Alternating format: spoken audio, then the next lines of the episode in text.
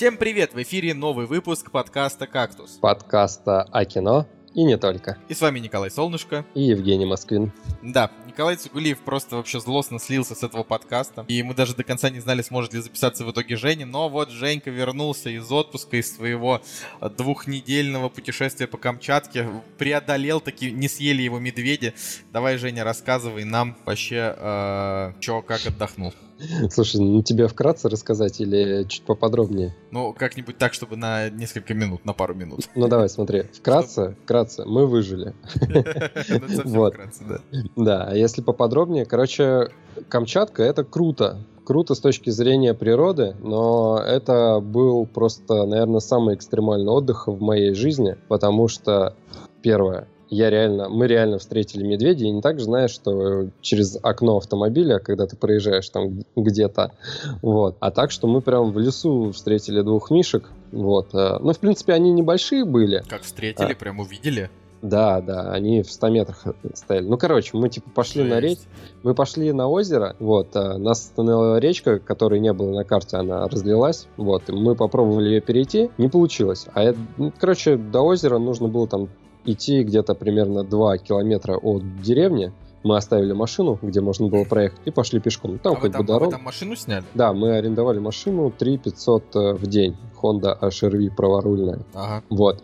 Короче, мы оставили машину э, и пошли пешком. Ну, конечно, сумасшедшие, в принципе, мы пока шли, думали, блин, типа, делаем мы что-то правильно или неправильно. Короче, сомнения закрадывались в голову, но, типа, решили пойти и посмотреть. Вот.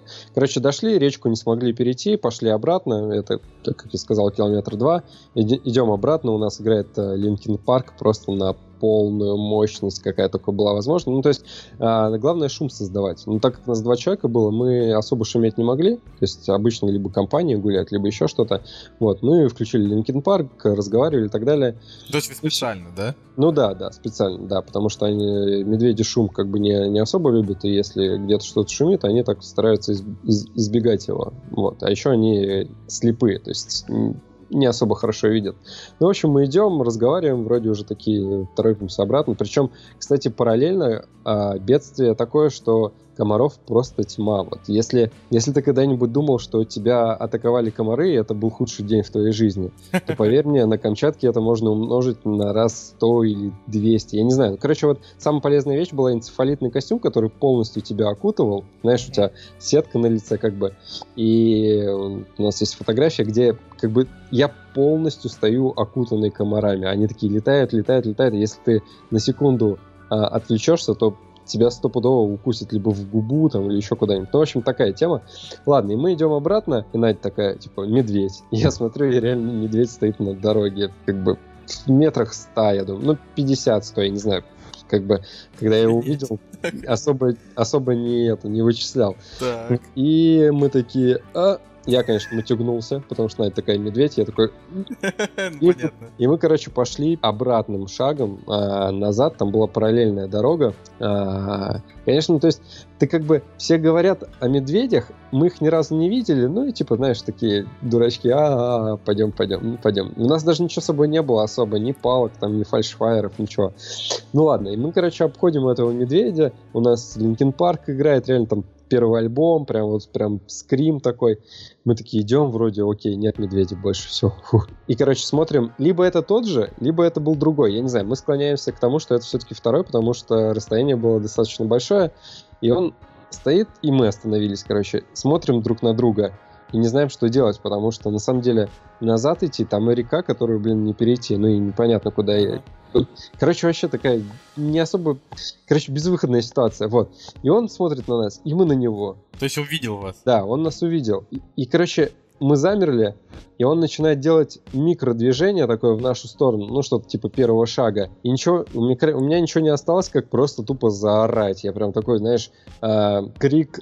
Э, крик голодного Тарзана, не знаю, прям во все горло. Короче, Мишка ушки прижал и в кусты пустился. И мы быстренько быстренько, короче, прошли его и, и, слава богу, вышли в деревню. Блин, Женя, это просто охренеть история. Да, это было весело. есть, ну, короче, то есть короче... Мы, мы шутили по поводу того, что вы встретите медведя, а вы встретили двух. Да, да. Но я тебе могу сказать так, что они ходят Обалдеть. вообще они вообще везде ходят, и нам как бы, знаешь, а, мы там тысячу километров на машине проехали и не встретили его. Хотя, знаешь, едешь, типа, о, ребят, здесь медведь ходит, и здесь медведь ходит, и здесь, короче, медведь ходит. А мы его, короче, вообще не видели, ни он нам не попадался, хотя бы из машины, знаешь, хотели увидеть. Он нам не попадался, а потом мы его встретили самым трушным образом. Но потом мы, когда были в Петропавловске-Камчатске, там можно доехать э, до ну, минут 20 на машине до э, побережья Тихого океана, знаешь, такой черный песок, там ага, ага. базы серфингистов, все Подожди, такое. Там, то есть прям Камчатку омывает Тихий океан? Ну да, да. Обалдеть. Да. Так. Вот. И, короче, там база серфингистов, такая, ну, не то что туристическая точка, но туда люди съезжаются, так, посмотреть на море, ой, на океан, на, релакснуть немножко. Вот, первый раз мы подальше от людей уехали, увидели медвежьи лапы, короче, и, скажем так, другие следы медведей. Ага. Мы такие, блин, пошли в другое место. Там еще больше, еще больше следов. Мы такие, блин, пошли, короче, к людям. Пришли к людям, отдыхаем, все, там уже закат солнца, у нас чаек, вино, все, все так хорошо. И там небольшой пригорок был. Бац, первый выстрел фальшфайера. Ну, такая, типа, ракетница, я не знаю второй выстрел, третий выстрел. И мы понимаем, что люди медведи, короче, отгоняют. Проходит две минуты, еще выстрел. То есть э, мы поняли, что как бы медведя особо это не, не напугало. Угу. А мы не видим этого, потому что как бы на, там пригорок такой небольшой. И я только начинаю подниматься, чтобы посмотреть, и вижу, как люди просто бегом садятся в машины и уезжают. Вот прям не то, что бегом, а вот прям на диком шухере. Ага. И мы такие... И и нам не особо видно, потому что уже темно, и мы такие, блин, пошли скорее отсюда. В общем, медведи где-то были рядом. Вот. А так, в целом, Камчатка это круто. То есть там разочек туда все-таки, наверное, стоит съездить. Не, ну ты вот как? Э, то есть помимо того, что вы там встретили медведя и там побывали на черном песочке, э, это вообще, ну типа, крутое было путешествие? Не такое именно, что, знаешь, вот путешествие а мы это пережили и слава богу, а вот так, чтобы, знаешь, ты вспоминаешь и думаешь, блин, вот это реально было крутой experience, вообще вот прям огонь. Э, это вот стоит? Стоит это? Это, это был реально крутой experience, experience, потому что, короче, смотри, э, у нас, э, во-первых, э, родилась э, поговорка Камчатка. А как все хорошо начиналось? То есть ты начинаешь, ну она такая с юмором немножко, то есть ты начинаешь что-то делать, а все идет не по плану. То есть либо погода меняется просто 20 раз на дню, и ты не знаешь, как бы, что тебя дальше ожидает. Как бы у нас там в, в, определенном, в определенном месте сломалась машина, мы пробили два колеса, но при этом то есть, э, преодолевая эти трудности, мы наслаждались, вот прям реально доезжали до каких-то определенных точек а, и наслаждались э, природой и тем, что мы э, можем, смогли увидеть своими глазами. То есть, знаешь, там горячие источники, а, не знаю, речка какая-то. Просто суть в том, что все остальные туристы, ну, подавляющее большинство, кто там находится, они путешествуют э, тургруппами. То есть э, там по 20 человек, они там заказывают КАМАЗ, их привозят ни шагу влево, ни шагу вправо. И вот такое вот все. А мы как бы все-таки позволяли немножко больше себе, да, нежели остальные. И все, кто нас видел, они, конечно, немножко в шоке были. То есть, типа, ребята, вы немножко сумасшедшие. Вот. И вот это вот эм, давало ощущение того, что... Это прям приключение настоящее. Это, это прям реально было приключение. И э, мы вот, смотри, мы забрались на вершину вулкана, это 2750 метров было. И опять же, все, э, все кто там был, там 90%, да, примерно. Это, опять же, люди, которые э, с инструкторами, группами туда поднимались и так далее. Мы вдвоем туда забрались, пережили, не знаю, 33 погодных условия, то есть сначала было жарко, потом холодно, потом снег, потом град, потом молния, потом Серьезно? дождь. Да, промокли до нитки. И когда мы спустились, а, благодаря этому путешествию мы познакомились там а, с человеком, который нам помог, обогрел, там довез, подсказал. Короче, а, помимо того, что еще просто как бы попутешествовали, получили приключения, еще и познакомились просто с невероятными людьми, которые там живут там практически всю жизнь, знаешь, э, и послушали каких-то невероятных историй, как, опять же, как люди спасались от медведя, там, не знаю, как путешествовали и так далее. В общем, а, потрясающие вот э, ради э, вот таких вот историй, ради эмоций, это, конечно, стоит, стоит съездить. Но Петропавловск-Камчатск сам по себе, это, конечно, печальный город, и район, в нем очень много недостатков с точки зрения быта, вот, знаешь, жилья или еще чего-то. В общем, такой контраст очень большой. Вот на одном примере просто тебе быстренько расскажу. Ты туда приезжаешь и думаешь, что там все будет связано с рыбой. То есть э, рыбный промысел, икра, там, не знаю, Камчатский деликатес. краб. э, Камчатский краб, да. Мы это все с собой привезли с рынка там и так далее. Но как да. А турист, там это знаешь, реально дешево. ну, э, э, дешево, ну, относительно дешево. То есть, э, смотри, мы купили а, икры, там, килограмм 2000 рублей стоит свежий, свежайший. А, хоть, а мы как бы взяли на двоих 600 грамм, и нам, и, нам этих 600 грамм хватило, я не знаю, ну там на неделю с лишним мы там уедались, в общем. Ну, я к, тому, я к тому, что вот ты приезжаешь в какой-нибудь маленький итальянский городок на побережье, знаешь, и, или вот в Болгарии, я вот был в Болгарии, да, допустим, и ты идешь, и там один небольшой ресторанчик, другой небольшой ресторанчик, и у них все вот рыба, рыба, рыба, ну потому что они как бы этим живут, и это все свежее и так далее. И ты думаешь, что, блин, на Камчатке, наверное, это будет помножено на 10, ну потому что там реально как бы основной это, наверное, рыболовный промысел. А, но нет, просто не, реально ни одного нормального ресторана, в котором ты бы мог попробовать, ну, действительно, там, банально камчатского краба, там, рыбы какой-то и так далее. Все вот как-то через, через одну точку. То есть Слушай, люди ну сами... видишь, видимо, просто бедный район без дотации живут как могут. Поэтому им типа не до ресторанов. Ну, может быть, это я так. Э, Там, короче, просто всем пофигу. Вот, вот э, эм, как бы российский пофигизм, если мягко говоря, вот он там в э, идеальный такой, в идеальном своем проявлении. Но, опять же, повторюсь, э, чтобы испытать вот э, такие эмоции, увидеть то, что, в принципе, ты там, не знаю, мало где увидишь по миру, вот, это, конечно, стоит того. О, круто. Да, я, я прям под впечатлением. Да, а мы вот, вот я очень надеюсь, что преодолеем все наши болячки и сможем улететь как раз-таки на небольшой испанский остров. Будем оттуда э, писать вам, ссылать фотографии. Там, кстати, недельку? А, не, на две недели мы хотим просто, просто зачилить. Там друзья наши. А. Кстати, очень интересно, ну мы просто там уже были пару лет назад. А, не помню, говорил я когда-то об этом фактусе или нет, вряд ли. А, ну, это типа один из испанских, один из Канарских островов, э, маленький, называется Лагомера. И там есть, ну, там свой ряд э, национальных блюд. Знаешь, какие национальные блюда в Лагомере? Мгм. Первое это картошка с тушенкой. Прям вот, прям подают, и они такие говорят, это наше, типа, там, супер блюдо. И это реально картошка с тушней. Вот прям как в советские времена. Не убавить, не прибавить. Прям такая же тушня, такая же картоха. Я просто в шоке был. А вторая, это, короче, креветки, они размером семечки. И люди их едят просто вот как семечки. То есть там тебе подают такое огромное-огромное блюдо этих креветок, и ты их просто вот как семки с пивом ешь. Ну, то есть размером, ну, типа, не знаю, ну, 2 сантиметра, ладно, чуть больше. Прикольно, Да, прикольно. да, это такие вот свои приколы. Ладно. Еще, еще парочка эм- эмоций, воспоминаний. Ну, я просто э, хочу как бы рассказать, потому что я это пережил, и на самом деле поделиться этим тоже прикольно. А, один забавный факт был. Мы когда улетали уже обратно, а, находились э, в самолете в аэропорту, оказалось, что Дмитрий Медведев приехал на Камчатку, Так. вот, туда же, да. И улетал в тот же день, что и мы. Из-за него у нас а, задержали самолет где-то примерно на полтора часа. И его борт было видно вот из иллюминатора. То есть там стояли ФСОшники, встречали его, и мы ждали, соответственно, пока его самолет улетит. А суть была в том, что мы с собой повезли ш- 12 банок икры, к- коробку камчатского краба, вот прям там реально три краба таких здоровых, они Ага. как бы замор- замороженные, а, мясо там краба, короче, вот, а все это так, кроме икры, все это замороженное. И по нашим подсчетам, ну, вот лететь 8 часов, мы, в принципе, долетали до 8 Москвы. часов? Да. Как до, как до Гоа, когда мы с тобой, с тобой летали в Индию.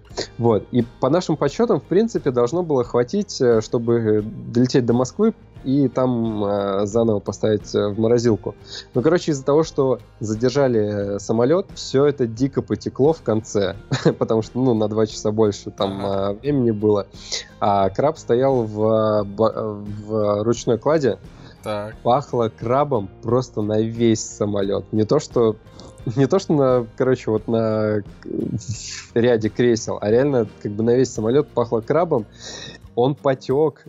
Вообще там... Всё- Короче, это, был, это просто было дико весело. Я Дмитрию Медведеву писал в Твиттере, говорю, улетайте быстрее, у нас краб течет. Блин, это клевая история. Да. Ой, ладно, Жень, короче, перейдем, перейдем больше, Кино. наверное, а, к кино, да, и, ну, вообще, наверное, прежде чем мы там расскажем о том, что вообще как посмотрели, и обсудим премьеры, ты давай только очень кратко в двух словах, ты же перед тем, как, э, значит, лететь из Москвы в Петропавловск-Камчатск, а, кстати, Женя э, тоже был на том концерте Гориллас, про Да. который мы с Николаем говорили там в позапрошлом выпуске, типа о том, как мы вообще там его пропустили. Ж- э, Женя тоже там прилети- прилетели с Надей они э, в Москву, и также этот концерт просто прекрасно пропустили. А, так вот, короче, вы же посмотрели «Миссия невыполнима». Давай просто в двух словах, потому что мы как бы с Николаем ее там обсудили уже более-менее. Вот, ну, Да. Да. Слушай, миссия невыполнима. Я вот сейчас спустя две недели, или сколько уже прошло, я понимаю, что а, мне не понравилось. Вот, э, честно говоря, я что-то не впечатлен остался. А, и суть даже не в том, что мне как-то приелись эти фильмы, а суть в том, что а, во-первых, хайп по фильму был, то есть э, положительные оценки, все как-то и рейтинг у него был э, неплохой. А когда я смотрел в кино, во-первых, меня напрягал сценарий, меня напрягали диалоги, меня напрягала вообще банальность сюжета. То есть, э, если посмотреть все предыдущие части, то в этой миссии невыполниме, в этой части, короче, миссии невыполнима, а, собрались все предыдущие какие-то ходы из других частей, и особо ничего нового такого и не было, ш- чем можно было бы удивить. А, Из плюсов, как бы, круто сыграл э, Генри Кавилл, хотя, опять же, его сценаристы специально делали то умным, то супер тупым, и, короче, его персонаж очень быстро менялся от какого-то а, адекватного до неадекватного, и как бы его харизма, да, это было круто, а, харизма Тома Круза и его команды, ну, тоже, как бы, да, прикольно на них смотреть, но во всем остальном, блин, я вообще не разделяю как бы восторженных отзывов по миссии невыполнима. Основная его проблема в том, что э, типа это на самом деле неплохой и крепкий боевичок, э, но но его оценки, а, ну типа самые высокие оценки за франшизу, хотя он реально, ну типа похуже, чем предыдущий и там чем чем пятый, да, и даже четвертый мне тоже понравился больше, там где Россия Кремль, вот вот это все, то есть там как-то было ты не, не то, что ты там больше за него переживал, а там как-то, я не знаю, и шутки были повеселее, э, действительно, и, и, ну да, ладно, второй раз я уже это повторять все не буду. Да, короче, да. короче, да. Ну, я вижу, что ты у него шестерочку Я, поставил. оста- да. Мы, мы, кстати, даже не успели досидеть до самого конца. То есть, наверное, минут пять последние пропустили, когда там уже, знаешь, такой э, хэппи-энд после хэппи-энда показывают. И мы такие, ладно, все, пойдем, потому что мы опаздывали на самолет. И я, на самом деле, вообще нифига не жалею, потому что вот как раз-таки это тот фильм, э, который можно титры не ждать. То есть уже изначально понятно, что тебе покажут и что будет происходить. И все вот эти супер твисты, которые на протяжении всего фильма, знаешь, а, здесь супер поворот, потом второй супер поворот сюжета, потом другой супер поворот сюжета. И вроде во, вре- во время просмотра ты такой, о, ничего себе, да, круто. А потом приходит осознание, что, блин, это настолько дешевый э, сюжетный сценарный прием, что как бы это не удивляет э, в конечном счете. Блин, ты И- понимаешь, что Том Круз а, уже 22 года играет Итана Хан. Ну, он клевый чувак. То есть, э, блин, он делает сам трюки, реально старается, выкладывается и так далее. Как бы с этой точки зрения просто огромный респект и уважение ему, потому что, ну, не каждый актер, наверное, а, захочет, не знаю, там, на старости лет выкладываться по полной. А тут Красавчик, мне как красавчик. Так круто, да. Но в целом, короче, блин, не изобретательно. Вот, не знаю, взять а, того же иностранца, который я посмотрел, вот последний боевичок, а, он мне больше нравится тем, что там, я не знаю, блин, реализма больше. Хотя это, конечно, глупо сравнивать, потому что «Миссия невыполнима» всегда была сказкой, да. Но, блин, вот э, боевички, где больше драмы и реализма, они мне как-то больше нравятся, нежели вот то, во что скатывается шпионская тематика в последнее время. Я не знаю, то есть... Да даже не только шпионская тематика, знаешь, взять «Форсаж», который просто переходит уже там все границы логики. Также и с «Миссией невыполнима», в принципе, тоже самое. Ладно, короче, вот, в двух словах. Окей, ладно. Тогда отбивочка и переходим к премьерам. Вот и они! Премьеры недели! Итак, премьерный день 16 августа 2018 года. И, в принципе, мы все еще движемся в направлении отсутствия каких-то более-менее интересных премьер. Единственное, о чем хотелось бы сказать сразу, э, Цигулиев, когда мы на той неделе, значит, записывали подкаст, сказал, что фильм про Мэг не соберет вообще ни хрена, там, я не знаю, вот. А, а, значит, фильм собрал уже 44,5 миллиона долларов, и это довольно большие а, сборы для этого фильма. И все пишут, что никто от фильма «Мэг. Монстр глубины» а, за первые выходные, а, типа, никто не ждал таких результатов. И для актера Джейсона Стэтхэма это лучший старт в его карьере среди фильмов, где он исполняет главную роль, ну, не считая «Форсажей», потому что там он не играет главную роль. А для Warner Brothers это лучший показатель нынешнего года, а, больше, чем у первому игроку приготовиться, у которого был 41 миллион, и 8 подруг Оушена, там тоже типа 41,5, тут было 44,5. Короче, это я просто хотел сказать о том, что Цигулиев, если этот подкаст, ты, ты лоханулся. Это очень смешно. Вот. Ну, вообще, вообще, на самом деле, многие лоханулись, э, наверное, с прогнозами на Mac. То есть, э, вроде казалось прям... Ну, он, наверное, и есть, на самом деле, проходниковый фильм, но мало, наверное, кто мог предположить, что он так выстрелит. Хотя, надо признать, что реклама у него была обширная. То есть, э, если же во второй уикенд э, как бы падение будет э, больше, чем обычно, я этому не особо удивлюсь. Но блин, я порадуюсь за Джейсона Стэттема. Он красавчик, хоть и снимается во всяком шлаке, но Не, ну, смотри, крепкий, это, здоровый мужик. Это еще, вот, а, опять же, если мы вот смотрим, а, понятно, что мы там обсуждаем этот угар на тему того, что Джейсон Стэтхэм снимается просто во всех подряд фильмах, а, где его только зовут, и они все с одинаковыми абсолютно сюжетами. Паркер, профессионал, там, эффект калибри, защитник, это, господи, что там, э, шальная карта, да что угодно, короче, он снимается просто один за другим. А, тем не менее, у него сохраняются неплохие проекты, такие как там Шпион, Форсажи, Неудержимые там более-менее. Хотя, хотя я говорю, я не то чтобы я считаю, что Форсажи там или Неудержимые это какие-то прям там шедевры и так далее, но это типа кассовые ну, крупные, картины, заметные, да, да, это круп, крупные заметные проекты.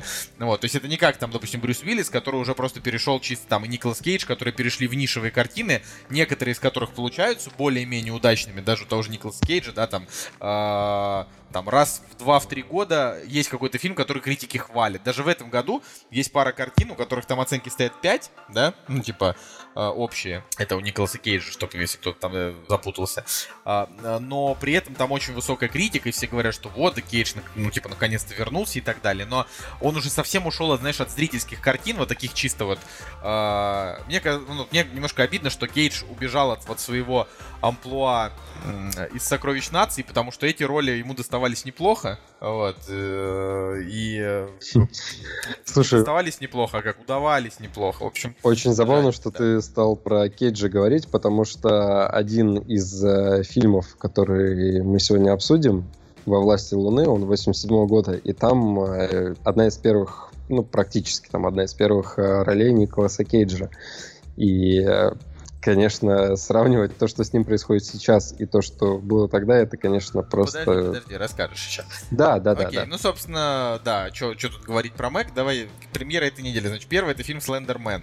А, тут в двух словах а, фильм называют еще более чудовищным, чем Слендермен, который вышел там несколько лет назад, а тот был прям очень плох. Я до сих пор помню, как мы ходили по торговому центру ночью, мы смотрели его ночью, и мы снимали на видео, как мы, значит, ходим э, по...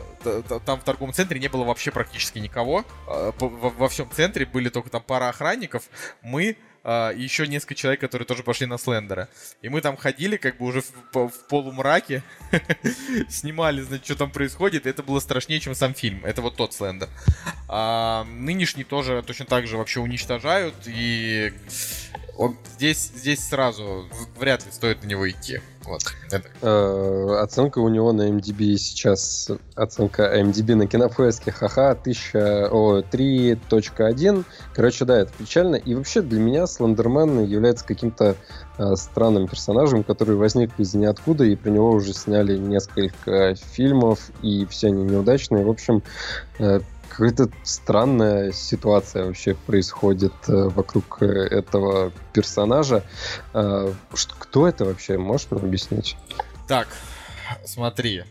Да, вот фильм, который был до этого, он вышел, называется Always Watching a Marble Hornets Story 2015 года. Вот тогда он вышел, аж три года назад. Значит, Слендер — это просто арт в интернете который вырос в, значит, в несколько мобильных игр, там, где, знаешь, типа, условно, такие игры ужастики, где ты ходишь по лесу, и где-то начинает появляться слендер, и твоя, ну, этот вот этот вот чувак стрёмный, и твоя задача как бы как можно дольше там от него убежать, продержаться. Вот. И потом, ну, решили просто снять, потому что слендер это, ну, как бы по факту, это такой новый созданный, э, значит, персонаж из, ну, типа, вселенной уж. То есть, как бы, но, но, новый созданный мифо- мифологический злодей. Типа, э, есть там Джейсон, есть Фредди, есть там Майк, Майкл, Майк Майерс, Майкл Майерс, да, там кожаное лицо есть, и вот, пожалуйста, появился Слендер. И несмотря на то, что у Слендера как бы потенциал-то огромный, то есть ему могли бы действительно прям как-то вот расписать, что он там делает, э, сделать хотя бы что-то на уровне фильма «Ритуал», который мы вот смотрели там несколько месяцев назад, пару месяцев, там, где чуваки типа шли по королевскому пути, но свернули с дороги, и э, началась, началась какая-то дичь там происходить, э, вот. Вот могли Слендера как-то вот больше в эту сторону повернуть. Если вы вот смотрели фильм «Ритуал», то понимаете, о чем я. Если нет, то посмотрите «Ритуал», это неплохой э, триллер, прям такой напряженненький, хорошо, да. Ну вот, ну Слендер это просто ну, провал, да, как бы это именно такая история, когда могли сделать норм, но в итоге это вышел очень, очень такой говененькой мью-камере, ну вот, твое слово, а, и... Э, ну, нет, Женя, в нашем подкасте слова мокюментари нет. Да, ну короче, да, э, то есть это прям прям параша. Но вот, вот тот Слендер 2015 года, он э, был плох, он э, мало собрал. Зачем они решили снять еще один? это вообще не ясно. То есть там IMDb 4.8, э, Кинопоиск 3.8, но на самом деле у фильма как бы, ну, ты понимаешь, да, то есть если 3.8, то это прям ну совсем плохо.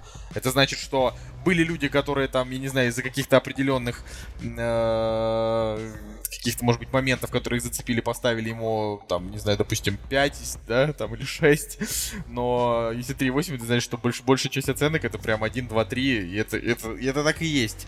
А, даже вот на Кинопоиске там есть кнопка, типа, посмотреть от 99 рублей. Это, это говнище, простите, оно не стоит даже, даже 15. То есть это прям, а, типа, оно, то есть, он, если я, допустим, когда мы говорим про плохое кино, у меня первое, значит, это «Возвращение мушкетеров», когда просто взяли и по собственному сценарию э, сняли продолжение трех мушкетеров, как бы не по Дюма. И это, ну, прям, прям параша вообще просто чернейшая. Э, то есть у меня вот этот вот прям пример плохого фильма. И еще вспоминается... Блин, как же этот фильм-то называется? Ну, короче, короче, неважно. Вот у меня есть, у меня есть «Возвращение мушкетеров», есть там э, еще, еще пара картин, которым я просто ставлю единицы и говорю, что это, это прям вот очень плохо. Но э, в сравнении со Слендером даже, можно сказать, они вот еще даже неплохие. А, вот э, я хотел сказать яганутые, но это как бы типа 3-4 из 10, да, это паршивое кино, абсолютно дерьмовое, э, с плохой актерской игрой, с ужасной режиссурой и с чудовищным сценарием, но черт возьми, Слендер хуже, чем яганутый. Это вот прям когда ты смотришь и думаешь, господи, это реально типа полтора потраченных часа. И я это все к чему вообще вам говорил про фильм 2015 года, что этот фильм, он такой же или еще хуже. Его смотреть не стоит. Не тратьте время, не водите девушек на свидание. Э, нет, это, это плохо. Короче, у тебя просто адски бомбануло, и ты выглядишь э, э, как будто ты просто невероятный поклонник Ландермана, и тебя дико задевает то, что фильмы по нему говнище. Да не-не-не, я просто, знаешь, э, тут скорее фишка в том, что очень редко я хожу на кино, когда ты ждешь от него, ну, типа, чего-то большего. Ну, то есть, э, ты, ну, понятно же, что ужастики категории Г, там, знаешь, они э, больше там 5 из 10, может, и не соберут, но ты хоть какое-то удовольствие от них получишь. Либо от кровища, либо от дурацких эффектов Бу, да, вот от чего угодно. Но в Сендермене нет ни эффектов Бу, ничего страшного, ни нормальной кровищи. Это просто, знаешь, как «Мертвые дочери», э, русский фильм.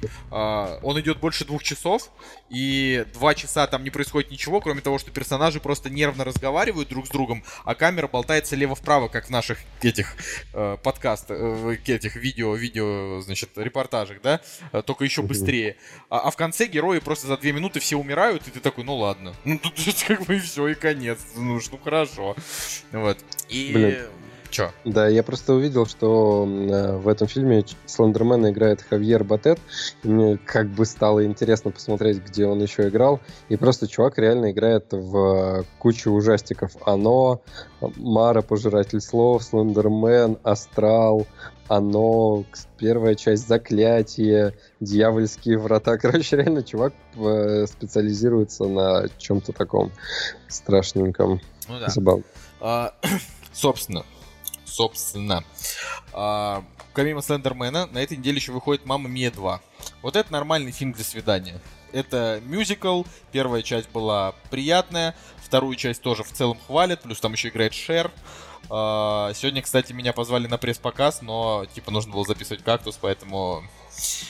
Поэтому пришлось отказаться. от этой Про Шер? истории. Пресс-показ? Нет, не про Шер, «Мама Мия 2». А, на Мамма Мия 2, Да. блин, нифига себе, круто. Ну вот, там просто... А, ты упомянул Шер, и, короче, опять же, а, фильм, который, о котором я поговорю, в котором играет Да, Николас Кейдж, знаю я. там играет Шер, блин. Короче, Это все забавно. Мама, Мама Мия 2, вот тут просто много говорить не стоит, э, можно, можно смотреть. А далее идет э, фильм «Аксель», где, где, значит, играет Томас Джейн. Если вы, ну, я просто, я, честно говоря, сейчас не помню, то ли ты, то ли Цигулиев про него постоянно говорите, типа в разрезе того, что а, никому не нужны актеры, играющие одинаковые роли, да, это же Томас Джейн или нет?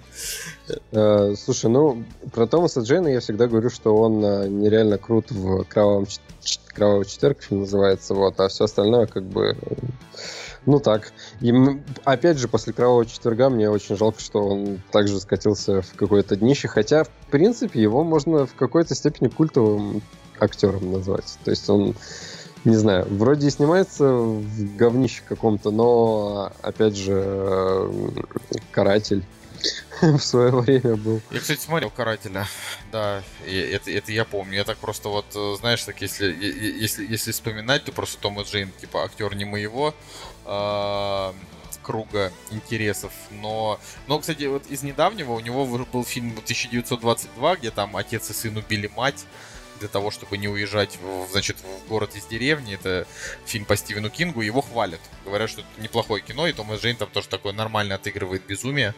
Вот. Да он типа, он как бы нормальный чувак, но опять же, это категория актеров, которые не, ну, блин, невозможно, невозможно быть актером А-класса, как бы их ограниченное количество, но если ему нормальный проект подобрать, он будет крутой, но Аксель, мне кажется, это не тот случай. Странно, где моя оценка карателю? Поставлю ему семерочку. Мне я- в свое время он как бы зашел. А, и, кстати, получается, что в Амгле он играет главную роль. Амгла это, ну, считается кла- Да, да, да. Ладно, хорошо, не буду, не буду ругать Томаса Джейна. Так вот, фильм «Аксель». Юный мотоциклист Майлз случайно находит новую военную разработку, гигантскую собаку-робота по имени Аксель. Ну, я трейлер видел вообще. Обладая искусственным интеллектом следующего поколения, но с огромным сердцем верного пса, Аксель быстро становится лучшим другом парня. Но военные не намерены просто так отказаться от металлического зверя, который превзошел в развитии их самые смелые ожидания. Ну, короче, вот так, такая фигня, типа, знаешь, новые трансформеры. А, Я помню такой фильм, мы ходили на пресс-показ э, очень давно. А, Монстр Траки. Да, да, да. Вот это что-то типа Монстр Траки, только там, ну, не машины, Бамблби, Стальной чуваки. гигант Да, и да, все да, да, да. Ну, остальные, только, да. ну, не, ну что ты Бамблби ставишь в один ряд с остальным гигантом, чувак? Не, я имею в виду по тематике того, что какой-то чувак э, находит э, э, робота и так далее, и так далее. Да, ну, ну, блин. гигант это классика, если что. Не, не, в, в этом плане я, конечно же, не говорю то, что Стальной Гигант это говнище. Стальной Гигант это очень-очень круто. Вот, да. Ну, короче, с этим акселем тут, тут фишка в том, что это э, стандарт PG-6. Да. То есть, э, ну, как бы, если, если вам нужно такое кино смотреть, э, то, наверное, вы, скорее всего, либо своих детей на него поведете, либо... Но, но, опять же, я не вижу никакого смысла в 2018 году смотреть такое кино взрослому человеку. Ну, у нас же просто у «Кактуса»-то аудитория довольно взрослая, и вы как бы там, может быть, интересуетесь, может быть, нет, нашими мнениями, стоит или нет. Лично мое мнение, что такие фильмы в 2018 году вообще создавать не стоит. Нужно вот как-то вот, э, типа, если делать какое-то детское кино, ну, типа, чтобы оно было интересно взрослым, то нужно делать вот что-то, знаешь, в духе каких-нибудь таких более-менее Диснея, вот, знаешь, ну, не тот, что там последний был они снимали. Или, ну вот, например, сейчас Питер Джексон снимает картину, вот там интересно. Или там, ну, до этого, что там Питер Джексон снимал. А... Господи, как же он там назывался? Там про девочку, которую, э, которую, значит, убил этот маньяк, которого Бэткомедиан сейчас все время, все время показывает. Ну, короче, детское кино э, должно быть, ну, таким вот более-менее кидалтом. Ну, типа голодные игры, да, и так далее. А вот этот вот Аксель, это как бы подросткам, ну таким типа там 16 лет, это уже как-то детский сад. Да. А маленьким детям это тоже не совсем зайдет, потому что это как бы не мультик, и он недостаточно яркий, там красочный и так далее. Ну, вот, то есть лучше уже, знаешь, Бетховена какого-нибудь пересмотреть, чем на это. Блин, слушай, ты тоже так какого-нибудь Бетховена. Не-не-не, ну типа Бетховен клевый, конечно. Единственный крутой э, момент э, с этим Акселем это то, что фильм вырос из короткометражки, то есть э, режиссер больше ничего не снял, только короткометражку в 2015 году, и из короткометражки, соответственно, Аксель этот и вырос. А, мне всегда нравятся такие моменты, то есть э, я вспоминаю и район номер 9, и 9 мультфильм был, вот они одновременно вышли, и они тогда победили на конкурсе вот короткометражек каких-то, и им дали шанс стать полнометражным фильмом. Но с Акселем, конечно, совершенно другая ситуация, сразу видно, что это ну, такая проходная что-то. Далее на следующей, ну, в смысле, на этой неделе выходит очередной фильм, уничтожающий карьеру Дэниела Рэдклиффа, который называется «Опасное задание», э, с уже имеющимися 3,6 на MDB и 4,5 на Кинопоиске, и с э, мелкой критикой, да. Значит, история... Стра... Странно, что здесь нету Томаса Джейна в этом фильме. Ну, история звучит так. У пилота Шона Хаггерти есть всего час, чтобы доставить незаконный груз наркокартеля, убедить киллера и агента из управления по борьбе с наркотиками, что все идет по плану, и убедиться, что его жена выживет. Ну, короче, э, могло бы быть хорошо, но оценки уже говорят нам, что это нехорошо. Э, я бы я бы так сказал. Я бы так сказал. Если вы еще не смотрели фильм с Томом Крузом который называется «Сделано в Америке», там, где Том Круз играет э, по реальной истории, играет, значит, э, пилота, который работал одновременно и на, значит, американские спецслужбы, и на, э, господи, этого маньяка-то, ну не маньяка, на Пабло, Пабло, Пабло Эскобар? Пабло Эскобара, да. Вот, э, то есть вот, вот, там, вот там действительно круто, и там он, он действительно такой, типа, он, он пилот, и это прям очень такая приключенческая история, я про нее 300 раз говорил, рассыпался вообще радостями, это великолепная абсолютно картина, я бы ее даже пересмотрел.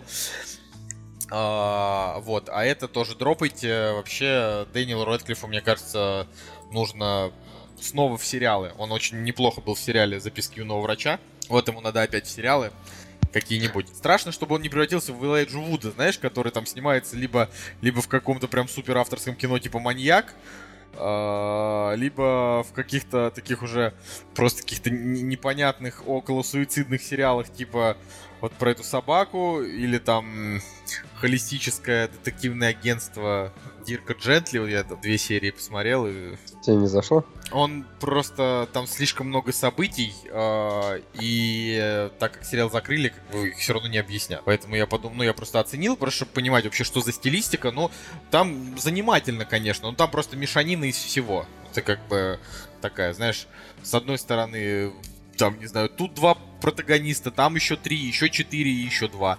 И они там просто все с разных сторон бегают, и никаких связанных там мотиваций у них нет, они просто делают что-то, потому что в сериале что-то должно безумное происходить, вот он такой сумасшедший. Короче, мне бы не хотелось, чтобы Дэниел Рэтлиф повторил карьеру Элайджа Вуда и стал сниматься вот в такой вот странной хреноте, но что-то у него... Ну да, да. Не, ну во, не, вообще, на самом деле, если посмотреть, так, откровенных провалов у него не было. Джунгли как бы нормальная оценка, потерявшийся в Лондоне не смотрел, но А, у него был э, «Иллюзия обмана», «Виктор Ну, иллюзия Франкенштейн». обмана плоха. Ну, я бы сказал, что последнее... в ну, чём заметный фильм хотя бы. Последнее, в чем он снялся прям в классном, это был человек швейцарский нож, ну, типа, я его прям очень люблю. Да, Но да, у него да. там как бы роль была... Не, он классно сыграл, но роли было...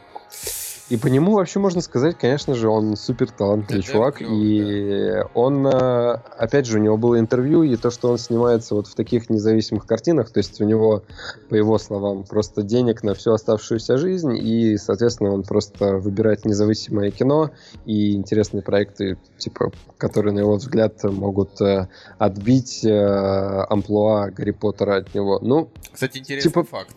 Этот Макалей Калкин сказал, ну, типа, сказал, что он до сих пор э, живет на гонорары с, с его детских фильмов. Типа «Один дома», «Богатенький Рич» и так далее. Знаешь? ну, неудивительно в целом. Бедняга, на самом деле. Я думаю, я думаю, что у Дэниела Рэдклиффа ситуация еще лучше. То есть э, там было столько, столько Гарри Поттеров, что мне кажется, реально, его знаю, еще что дети, наверное. Поначалу он там за три... Да нет, да чувак, ну ты чё? Ну там даже, даже если даже если Рэдклифф получал за Гарри Поттера, э, ну допустим, 30 минут, я, я вижу просто сколько там он по- получал. За вторую часть Даров Смерти 33 миллиона, за первую часть Даров Смерти 20, за Орден Феникса 14, э, например, за Тайную Комнату и за Философский Камень миллионы три. Ну то есть это как бы здар... ну, большие деньги, да, но будучи голливудским актером, ты можешь просто купить себе один дом, типа, за 20 миллионов, э, поставить туда бассейн, купить себе две машины, и вот тебе еще 10 миллионов. Ну, и как вот те деньги закончились. Я к тому, что я это, это огромные деньги, если ты будешь просто жить обычной скромной жизнью, да, там, не знаю, путешествовать и так далее. А если ты там живешь на полную катушку, я просто не знаю, как живет Редклифф, то эти деньги можно как бы промотать и за год. Майкл Джексон в свое время, он деньги, конечно, не промотал, ну, типа, осталось там огромное наследство и так далее. Но Майкл Джексон в свое время, знаешь, как деньги тратил? Он, например, покупал а, место в самолете для своей, а, типа, игрушечной обезьянки за, типа, там, 20 тысяч долларов, понимаешь? Супер. Расскажи эту историю Джонни Деппу. Кажется, Джонни Депп знает, и он хочет так же. Вот. Да. Ну, короче, да, на, на этот фильм идти не стоит, но а остальное, что выходит на этой неделе, э, даже, э, мне кажется, Ну, не, не- не стоит обсуждения, да. типа, вот, ну, там, очередной мульт в кино, какой-то, значит, а, вот, на самом деле, тут есть просто интересная тема, фильм называется My Generation, в котором играет Майкл Кейн, например, и он получил премию, какого, какую-то, значит, премию фонда э, Мимо Ротелло на Венецианском кинофестивале. Но это документальное кино, э, значит, э, типа Лондон 60-х глазами Майкла Кейна, и это не широкий прокат, э, и, скорее всего, это просто, ну, знаешь, типа, в паре тройки кинотеатров покажут, Поэтому здесь про это тоже говорить не стоит, но если вы этим интересуетесь, я вот интересуюсь, я, скорее всего, этот фильм посмотрю. Во-первых, Майкл Кейн крутой, во-вторых, э, вообще люблю, ну, типа, про 60-е. Это хорошие были времена. А, вот, ну и э, там есть еще фильм «Потерянное отражение. Исповедь содержанки». Это какой-то, какая-то, значит, очередная... Классическая российская да, драма, да. российская там драма, грустная и так далее. Тут, э, как, как вы знаете, не наш жанр. Короче, реально, не знаешь, э, что снимать в России, снимай драму про слезы, крики и сопли. Ну, Вообще. Вот да. в Америке, в Америке начинающие режиссеры стартуют с э, ужастиков, ну, по большей части, как мы видим. А в России реально, давай вот драму про сопли, бытовушку и так далее. Окей. А, значит, я думаю, что мы можем закончить с премьерами вот, и перейти к следующей, перейти к, Части. да, к следующей части. Отбивка. «Кактус» — подкаст о кино и не только. Значит, Женя хотел нам рассказать э, про фильмы, которые он посмотрел, а я рассказать про э, тоже пару интересных вещей. А, Значит, я на этой неделе э, ни- из фильмов ничего не посмотрел, посмотрел только сра- сразу скажу, а, это, это очень кратко. Начал, э, начали мы с Настей смотреть второй сезон очень странных дел, просто от, не знаю, а- а- от, э, как бы это сказать, от от, от безысходности. Уже хотелось что-то глянуть, и он был скачан, и мы подумали, блин, ну давай. И вот я хочу сказать, что второй сезон «Очень странных дел», вот он просто за там три серии он дал больше, чем чем весь предыдущий сезон, и он и, и вот во втором сезоне мне наконец-то стало прям все нравиться. То есть я, а, я... Блин, слушай, я думал, ты уже дав давно его посмотрел, не, не, не. оказывается. Ну, нам же первый сезон-то не понравился, поэтому, ага, поэтому ага. как бы, ну, то есть как, типа, на, на шестерочку. И совершенно не хотелось смотреть дальше, но что-то вот как-то переклинило, ну, типа, а давай, чё бы нет. А, все-таки первый был не тошнотный, дети там были клевые, просто было очень скучно. А здесь вот не скучно, вот прям сразу интересно. И очень много 80-х, в отличие от первой, то есть тут прям от первого сезона здесь прям их действительно полно, очень много всех этих отсылок. И сам по себе сюжет наконец-то как-то вот начал развиваться в какую-то такую более движуху. И, наверное, это прирастет во что-то интересное, поэтому вот я хочу сказать, что продолжаем, значит, давать шанс сериалам. Очень хорошо, что мы не забросили, потому что, правда, втор- второй сезон прям вот, не знаю, на 3 балла выше первого. О, настолько вот понравился. Я, я всегда переживаю за такие сериалы, знаешь, потому что, ну, или, или вообще там за продолжение фильмов, или э, когда у тебя действие происходит в маленьком городке, и как бы оно ограничено вот, э, вот этой вот локацией маленького города, и ты понимаешь, что если это все выйдет за его пределы, то тебе нужно и, соответственно, и историю больше давать, и сюжет э, раздувать как-то, да, и так далее. Да вообще во многих фильмах, так, фильмах такая тема, вот, допустим, Рейд взять, где, ну, реально камерный фильм, и, и на этом как бы его фишечка строится. Ты берешь э, Raid 2, где все раздувается. Как бы я не говорю, что он плохой, но э, сделать кино масштабнее и продолжить историю, это на самом деле очень сложно. И также с очень странными делами. Э, второй сезон и третий, получается, история будет все дальше крупнее, еще больше. И в «Очень страшных делах», когда э, во, второй, во втором сезоне э, действие переходит, э, вот появляются новые дети, вот под, под другими номерами, и это, и это, короче, уже в такую мешанину, в принципе, начинает скатываться, что э, сериалы этим страдают, что потом из этого тяжело выпутаться из тех историй, которые сценаристы пытаются придумать по ходу развития сериала. То есть продлят его, не продлят и так далее. Э, но пока что, но второй сезон реально был интересным, они правильно все сделали, и я вот теперь реально жду третий сезон. Мне кажется, что ожидание Игры престолов и очень стра- странных дел, оно как бы вот примерно на одинаковом уровне находится. Ох, ох. Ну, окей. Ладно. А, рассказывай, ты посмотрел фильм в диких условиях, ты хотел про него рассказать. Короче, да, благодаря благодаря тому, что я был в отпуске, посмотрел реально кучу фильмов, и, и один из них был в диких условиях. А, небольшое, небольшое предисловие. Мы его посмотрели после нашего долгого путешествия на машине по полуострову, когда мы устали и так далее, и так далее. А, и посмотрели его до восхождения на вулкан. То есть э, он попал в такую четкую точку, когда ты его посмотрел, потом столкнулся с э, трудностями и понял, что ты выжил, и это хорошо. То есть, э, когда начался снег и какая-то метель, град, безысходность, я вспоминал этот фильм, короче. А когда я смотрел, когда я сам фильм смотрел, я вспоминал то, что с нами было вот буквально день назад. И, короче, это очень сильно повлияло на восприятие самого фильма. я не знаю, не помню, говорили мы о нем или нет. Мы, наверное, говорили о нем в выпуске про мотивационное, наверное, кино или кино про приключения какие-нибудь. Ага. Но э, суть в том, что я его тогда не смотрел. Вот. И вроде как я про него слышал, но не то, чтобы им интересовался. А тут Надя предложила, и, в принципе, я э, был готов его посмотреть.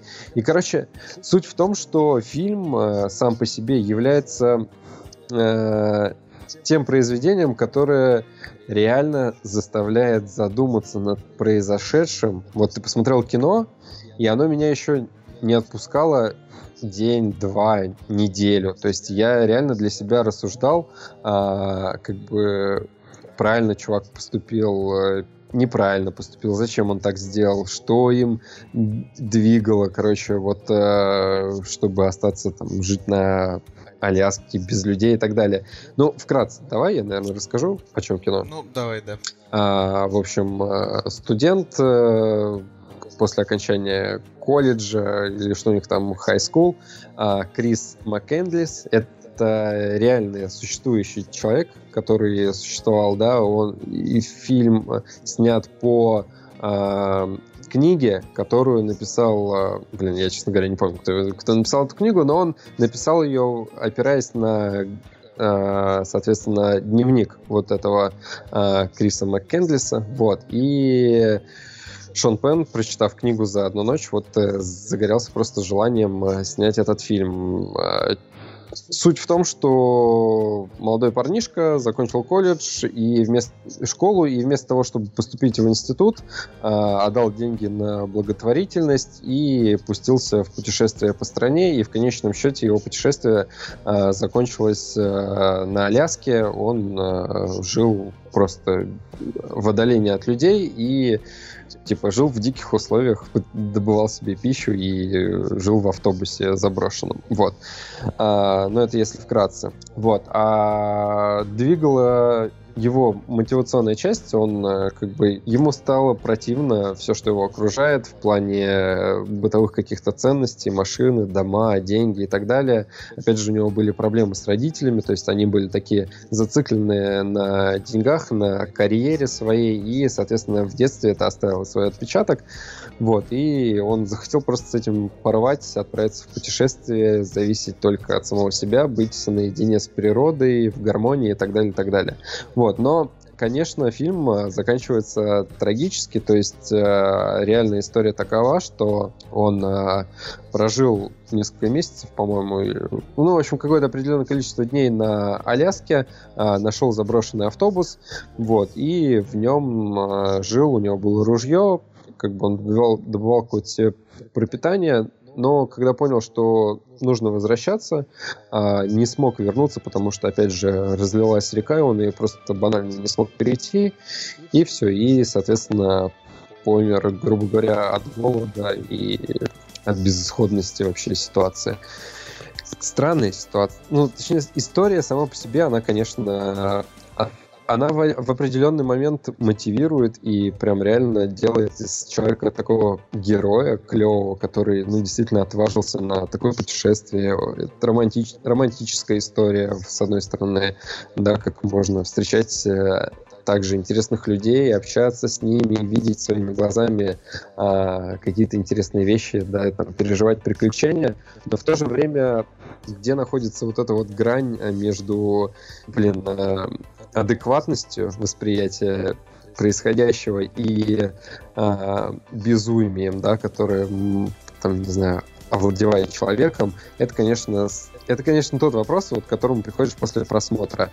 А, я начал читать Википедию, другие статьи какие-то, и люди разделились на два лагеря. То есть одни считают его ну, реально человеком, который сошел с ума, другие как бы его восхваляют и говорят, что он просто кумир их, не знаю, там, кумир их жизни. Ну, я, конечно, с радостью этот фильм когда-нибудь, наверное, посмотрю, просто мне его заспилили уже сто лет назад, поэтому мне как бы зная, чем он закончится, наверное, не очень интересно, но э, Главная ситуация в том, что, наверное, было бы хорошо, если бы он не умер. Вот. Ну, ну это видишь, это смешно. Ты смешно говоришь, типа, было бы здорово, если бы он не умер ну, здесь. Это какая-то дурацкая история, что он там, типа, мог вот и не, и не умереть.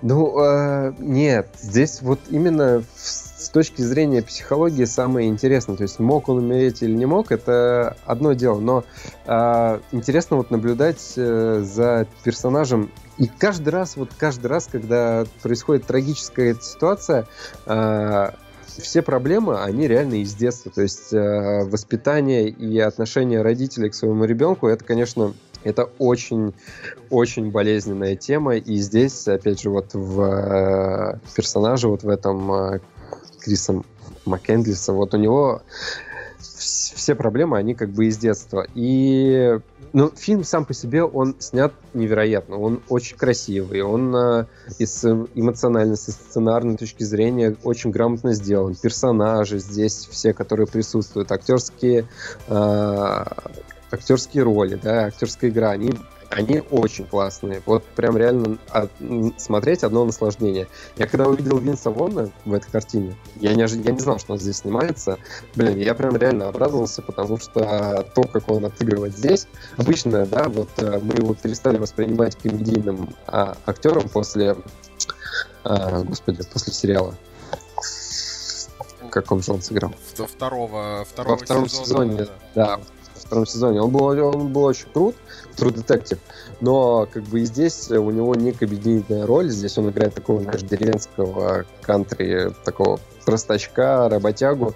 Блин, очень классный. И, и вот э, все остальные роли, они вот тоже вдохновляющие, такие при, прекрасные.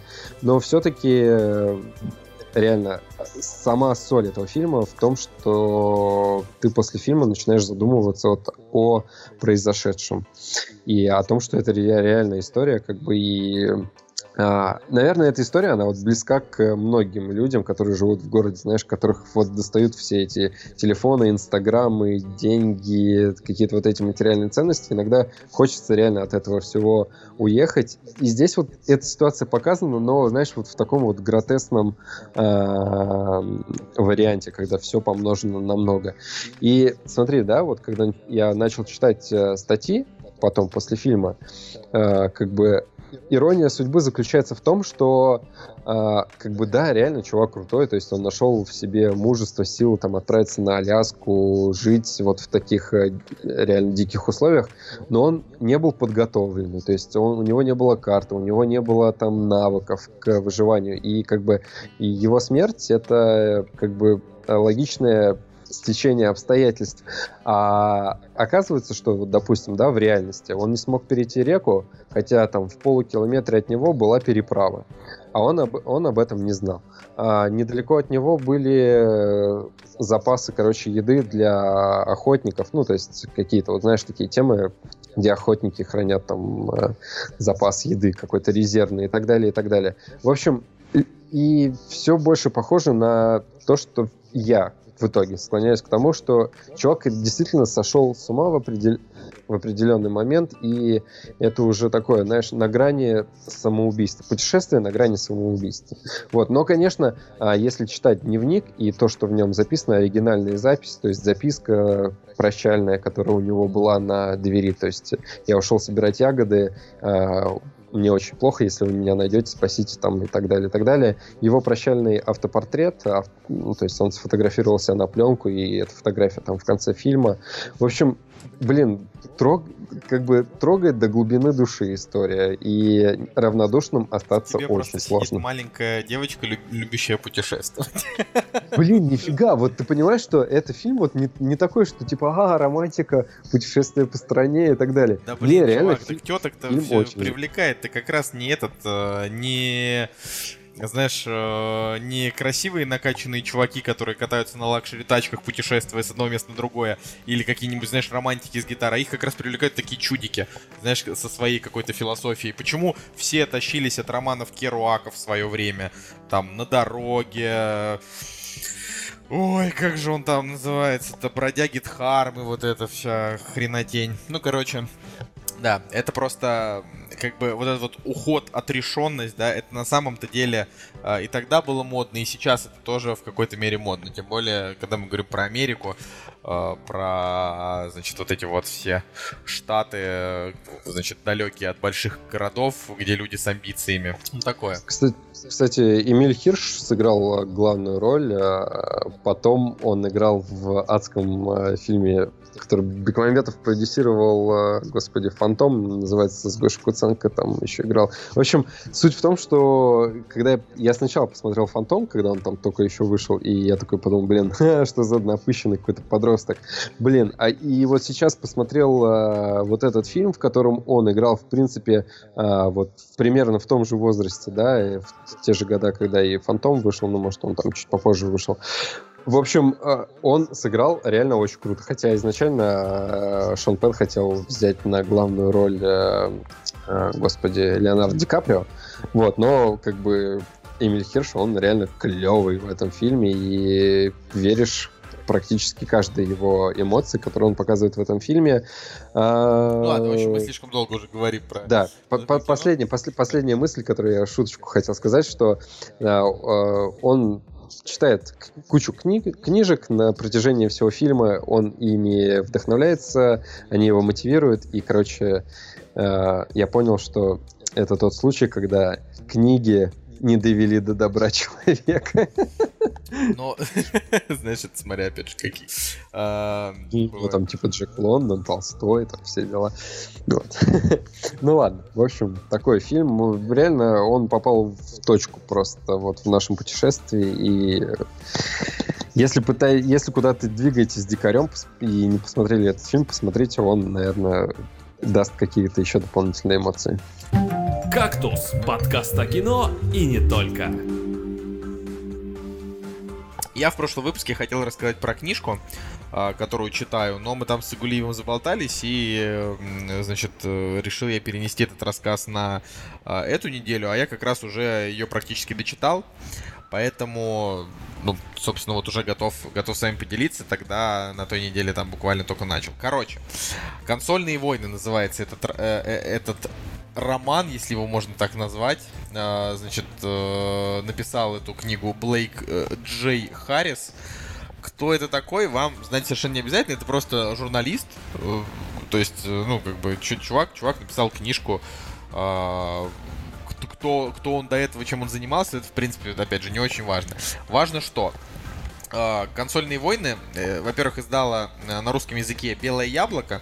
Белое яблоко это уже культовое издательство. Это, короче, чуваки, которые, э, значит, издают книжку буквально одним тиражом, делают его не очень большим, и делают это просто ради фана, потому что им интересно, значит, вот заморочиться и делать какие-то вот такие а, именно суб, субкультурные книги, чтобы на русском языке люди, люди, которые интересуются какой-то тематикой, быстренько их разбирали, а остальные уже, значит, ну, типа переживут. Вот. И это чуваки, которые, значит, переводили книги про э, зарождение электронной музыки там в Берлине, вот, вот, вот такие ребята. Я от них читал книжку про серию игр про Зельду. И, ну, то есть вот они издавали на русском. И издавали на русском э, еще значит, книжку про э, то, как появился формат MP3 и во что это все в итоге переросло. Uh-huh. вот я ее читал, и сейчас у меня как бы в очереди э, после консольных войн еще две их книжки. Одна это называется Game Over, это про э, историю Nintendo от зарождения до как бы нашего, наших времен. Ну там тех, что написали книгу. Еще одна очень крутая книга «Тинейджеры. Зарождение молодежной культуры». А, это, значит, о том, как вот до а, то есть в начало, начало 19 века и до войны, втор, второй, Второй мировой, а, как зарождалась вот именно, значит, ну, тинейджерская культура, чем занималась молодежь, грубо говоря. Вот, и все эти книги, да, они все с огромным количеством наград, они все невероятно интересны, но, опять же, про Зельду, ну, там, плюс-минус, она, конечно, такая, ну, там просто особо нечего-то и рассказывать, просто, в общем-то, пересказывалось, про что они. Вот, а а, про MP3, ну, лично мне она, допустим, не очень зашла, но если там хочется узнать о том, что это вообще за жанр, как он появился, как появилось пиратство музыкальное, а, как люди это делали и чем это закончилось, то ну, как бы лучше не найти. Это прям действительно идеальная такая история. Просто, ну, в смысле, иде- идеально все, как бы она такая сухая, но при этом с фактами. Ну, как бы не совсем, не совсем мое. А вот консольные войны, это прям мое. А, значит, э, книжка повествует про то, как, значит, 90 там первый год на рынке Nintendo имеет там 90 или 95 процентов всего рынка видеоигр. У них вышел там вышла их консоль NES, которая, ну, для, мы ее знаем как NES, Nintendo Entertainment System, а значит в Японии она была как Famicom. И про то, как, значит, э, гендиректор, ну, как я не знаю, как это сказать, в общем, один из владельцев Sega, японского подразделения, э, прилетел в Америку и нанял одного очень крутого чувака, э, которого зовут Том Калински, э, который в свое время, значит, поднял э, ну, поднял несколько уже, значит, компаний. Например, он придумал стратегию, да, скажем, для Барби, как делать так, чтобы Барби продавались круто. Ну и не только там этим он занимался, в общем-то, реально такой уже был довольно культовый тип. Э, и угу. он его позвал в Сегу для того, чтобы он сделал американское подразделение Сеги крутым и продающим. А, и вот, собственно, эта история, там 600 страниц, я вообще еще когда начинал читать, думаю, блин, о чем там вообще можно 600 страниц писать? Ну, то есть это же прям, вот непонятно. А хрен там, это реально очень крутой пример офигительно интересной книги, которая, ну, типа, ну, получается, как бы сказать, биографическая. Ну, в общем, это вот такая, э, как бы, байопик из жизни разных людей вот в этой вот сфере. Э, во-первых, она написана прямо очень напряженно, то есть там очень много э, диалогов, а, которые воссозданы, ну, там, за счет интервью как раз-таки с э, персонажами вот этих времен. И, соответственно, на основе этого, то есть это не просто такая сухая книга, где факты за фактами, просто идет чисто повествование. А тут много диалогов, много внутренних монологов, а, разговоров, а, каких-то вот прогнозов. И ты, когда читаешь, ты прям вот проживаешь эту историю вместе со всеми этими героями с разных сторон. То есть не только с Томом Калински, который возглавлял Sega, ну, американскую Сегу, но и со всеми остальными, там, как раз с чуваками из Nintendo, которые творили там всякую дичь, потому что Nintendo это такие, ну, они как монополисты, а, они очень жесткие условия диктовали рынку, о том, как Sega начала вставлять им палки в колеса, как они создали Соника, и Соник а, побил продажи там Марио в одно время, ну, то есть такое. И, ну и, соответственно, до самого конца, как в итоге Sega скатилась в никуда, ну, вот, то есть это про, по факту про тот период времени, когда Sega была крутая. Причем в Японии она так крутой прям сильной и не стала. Потому что uh-huh. тот чувак, который занимался американскими делами, он как бы внедрял с разрешения японцев в Америке какие-то вещи, но японцы это себе на вооружение не брали, они продолжали у себя делать как делают, и в итоге, ну, там, э, в Японии Sega продавалась средненько, а вот в Америке там был прям бум Сеги, она была модная, она была крутая, э, она была прямо там актуальная, и одно время побивала вообще там реально продажи Nintendo. Вот, то есть это сейчас для человека со стороны, это звучит как, э, ну, хрен пойми что, но все же из нас как бы там имели или Сегу, или Дэнди в детстве, ну, большая часть, да. Э, то есть при, примерно понимаю, ну, по крайней мере, там, Дэнди это же, ну, типа клон Nintendo, ну, да, да Nintendo. вот, который создала там русская, русская компания Stipler. В свое время, кстати, в 90-е имела просто десятки миллионов долларов эта компания, то есть она была дико богатая, а потом просто э, в одночасье просадила все деньги, у них там тоже довольно грустная история, но они были культовые, эти стиплер. Вот, делали Дэнди. А, а та Сега, которая была у меня, я даже сейчас не уверен, настоящая ли это Сега. То есть игры на ней были... А, настоящая ли это была Сега и настоящие ли были картриджи. Потому что... Я, я вот сейчас на полном серьезе, потому что... А, ну, в Америке Сега там стоила поначалу, типа, там 180 долларов, потом 150, потом 100, да? А, у нас Sega стоила 800 рублей, и картриджи к ней стоили там типа 100-200 рублей. Какие-нибудь там супер дорогие могли стоить там 300 рублей, да? А в Америке игры стоили там по 50 баксов. И тут прикол как раз-таки в том, что э, тогда, да, ну, просто у нас же, получается, эти консоли продавались примерно в то же самое время, да? И у нас mm-hmm. были те, кто продавали оригинальные, были те, кто продавали фейки. Но так как фейков было очень много, а, скорее всего, как раз та Sega, что была у меня и у большинства из вас, кто это слушает, это была как раз-таки пиратская Sega. А это не значит, что вы играли не в настоящие игры, то есть это были настоящие игры, но это просто все было пиратченное. Грубо говоря, как пиратские CD, да, которые запускали, там были те же самые игры, но хакнутые. И вот тут то же самое, типа, с картриджами. Это все, типа, не оригинал, оригинал в России было вообще найти довольно тяжело. А, именно конкретно Sega. А Nintendo было, но она была дорогая, и ее себе далеко не все могли позволить. Вот. Поэтому разрывались между пиратской Sega и Dendy, которая сама по себе пиратская. В общем, я считаю, что любой человек, а, который хоть как-то интересуется видеоиграми, а, их историей, как вообще там все развивалось, обязан прочитать эту книгу. Она очень крутая. Она прям напряженненькая, она захватывающая. Люди, которые в ней э, центральные персонажи, они очень талантливые, и ты начинаешь тоже думать, блин, а как вот я бы поступил в, в, в этой ситуации, а что бы я придумал? Ну, то есть это прям ценно. И это она, ну, я, я очень рад, что ее перевели как бы на русский язык, и э, что один там из двух тысяч экземпляров, да, там в тираже у, у, есть у меня. В общем, это очень круто. Коллекционное издание. Да, фактически. Вот. Да. Такие дела. Слушай, круто. У меня вообще история моих консолей началась с того, что э, у меня никогда не было ни Дэнди, ни Сеги, вообще ничего. И только Комп? у... Да даже компа, комп у меня, в принципе, достаточно поздно появился относительно моих друзей. А, Дэнди была в деревне у моих а, таких а, чуть постарше меня родственников. Вот, и мы в нее еще было запрещено играть, потому что были достаточно строгие правила, потому что, как бы, типа там ко- коровы, свое хозяйство и время на игры, это, ну, как бы считалось, типа, не круто, и мы сидели, короче, на кнопке у сетевого фильтра, то есть, э, если кто-то засекал, что ребята играют, короче, они играли, а я сидел на кнопке сетевого фильтра, что, чтобы если кто-то, если я услышал шаги, я просто сразу врубал, и все. И это было очень стрёмно, потому что они играли, знаешь, там в каких-нибудь черепашек-ниндзя, не было сохранения, они там доходили до какого-нибудь момента, и, короче, приходилось вырубать и потом начинать сначала, и, в общем, вот так вот.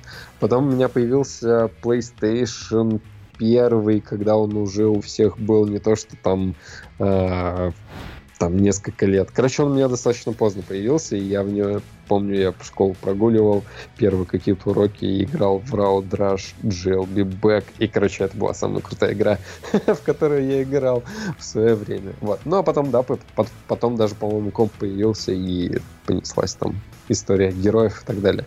Вот. Окей.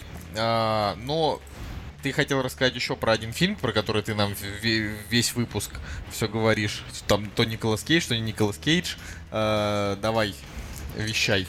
Короче, фильм называется «Во власти Луны». Фильм 87 года. Это тот случай, когда я не смотрел ни трейлера, не читал, ни описания, не видел, даже постера. Короче, я его выбрал себе в дорогу наравне с эм, там, другими фильмами.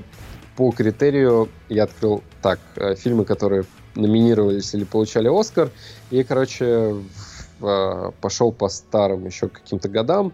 А, Было несколько фильмов. а, Был вот «Во власти Луны». Мне просто понравилось название. И был еще фильм, который называется «Крамер против Крамера», в котором играет Дастин Хоффман и Мэрил Стрип. Вот. И если у а, «Во власти Луны» у него на самом деле Оскары там типа за лучший сценарий, лучшую женскую роль и женскую роль второго плана, то есть это не лучший фильм и не лучший режиссер, вот, то Крамер против Крамера у него там, по-моему, блин, короче, там чуть ли не 7 Оскаров, ну, то есть он там вообще куш собрал, лучший фильм, там лучший сценарий и так далее, и так далее. Ага. Вот, и мы, и мы, когда ехали обратно уже в Сапсане из Москвы в Питер, решили что-то посмотреть, и хотелось, ну, на самом деле, чего-то легкого, комедии, может, какой-то и так далее. Вот, и на самом деле мы сначала начали смотреть Крамер против Крамера, и мы его не смогли посмотреть. То есть, реально, первые 20 минут они настолько суетливые, настолько тяжело воспринимаемые, что за эти 20 минут даже тяжело понять, э, за что фильм получил столько Оскаров. То есть, да, он, наверное, крутой, его стоит досмотреть, и тогда как бы все станет понятно. Но реально первые 20 минут было тяжело воспринимать. И тогда я переключил на «Во власти Луны». И слушай, и это, это оказался тот фильм, от которого получаешь просто неимоверный кайф от просмотра. То есть а, он и оригинальный, он и смешной, и смешной не тем, что в нем есть какие-то шутки, знаешь, там вот прям стопроцентные, как в какой-нибудь современной комедии, знаешь, тебе там сказали какую-то шутку, и ты такой, ага, блин, да, реально смешно. А он смешной именно а, мимикой актеров, а ситуационными какими-то комическими моментами. То в каких ситуациях, э, не знаю, там встречаются персонажи, а, как они все, как актеры отыгрывают этих персонажей. Короче, вот юмор именно тот, который я реально люблю и обожаю. Потому что там действительно шуток, ну вот как таковых нету. Просто есть смешные какие-то фразы, а, сочетание музыки а, с происходящего на экране. Давай коротко, опять же, о чем фильм. А, это фильм про итальянцев в Америке, э, об их отношениях, об их э, жизни, стиле жизни, короче, стиле жизни итальянцев э, в Америке. Ну, опять же, вот 87 год. Э, Шер, кстати, уже 41 год был на тот момент. Да, слушай, Шер на тот момент было 40, 41 год, а Николас Кейдж э, младше ее на 13 или на сколько-то лет, но суть в том, что, соответственно, они играют здесь э, влюбленную пару. То есть э, Николас Кейдж там, конечно... И еще у Николаса Кейджа нет руки, потому что он... А, Николас нет... Кейдж младше ее на 18 лет. На 18. Даже на 18. Я... Да, на 18. Ну, я просто знал, что он младше, но прикинул, насколько... Ну, чуть, То есть ему чуть, было 2, чуть 2, ошибся. 23, типа. Короче, он вообще крутой в этом фильме. Смотри, у него персонаж, у которого нет э, кисти руки, потому что он э, работает э, хлебопекарем, и типа у него слайсером отрезала руку, когда он то ли доставал булку, то ли еще что-то, короче, пытался ее нарезать. Вот. И Шер здесь просто потрясающая. То есть я на самом деле с ее творчеством не особо-то и ну, знаком. Шер вообще потрясающая. Как бы не знаю, что-то. Да, не, а здесь как бы у нее еще Оскар э, за лучшую женскую роль, и он оправдан, потому что, э, опять же, вот с одной стороны, вроде ничего выдающегося, знаешь, вот прям есть э, фильмы, когда ты посмотришь, и, и вот прям сто процентов думаешь, блин, вот это просто Оскар сто процентов. А здесь как бы такой фильм, он и о чем-то, и, и ни о чем одновременно – но сыграно так, что действительно э, вот это вот о чем и ни о чем передается просто потрясающе, и ты действительно начинаешь наслаждаться фильмом. Вот э, реально основа вот в мимолетной какой-то мимолетном взгляде актера, мимолетном э, прикосновении, там, не знаю, знаешь, там, они касаются друг друга, и ты такой думаешь, блин, да, это реально гениальный момент. Вот, э, фильм о том, что э, уже не молодая, скажем так, а, женщина, которая живет э, с, а, с родителями в таком особняке-квартире, ну, то есть у них такой несколько, видимо, квартир в большом э, доме. Вот, э, там живет дедушка, отец, короче, мать, вот, и она живет вместе с ними. У нее достаточно трагичная судьба, семейная судьба, то есть у нее погиб э, первый ее муж, э, его сбил автобус, ну и, соответственно, она стала вдовой. Вот. И, и с тех пор она как бы к себе относится с некоторым пренебрежением, то есть, э, типа, считает себя неудачной женщиной и уже выбирает себе мужа, э, исходя из каких-то практических целей. То есть она его даже на самом деле не любит. Вот. И э, ее муж, вот этот, точнее, жених, э, он уезжает э, к себе э, в родной дом, потому что у него умирает мать, и как бы и он не может на ней жениться, пока мать, короче, не умрет. Вот, не может сыграть свадьбу. Вот, и пока его нет, она э, встречается с его братом, потому что он попросил, типа, пригласить э, его брата к, к им, к ним на свадьбу. И, соответственно, один брат, э, соответственно, жених, да, попросил пригласить вот Шер и персонажа Лоретта Кастарини пригласить э, вот его брата Ронни Камерери, в общем, к, к ним на свадьбу, потому что он сам не может, э, потому что они находятся э, в враждебных таких отношениях. Ну, опять же, это итальянцы. И, наверное, вот смысл вот этих семейных отношений, он здесь играет такую достаточно значимую роль. Вот.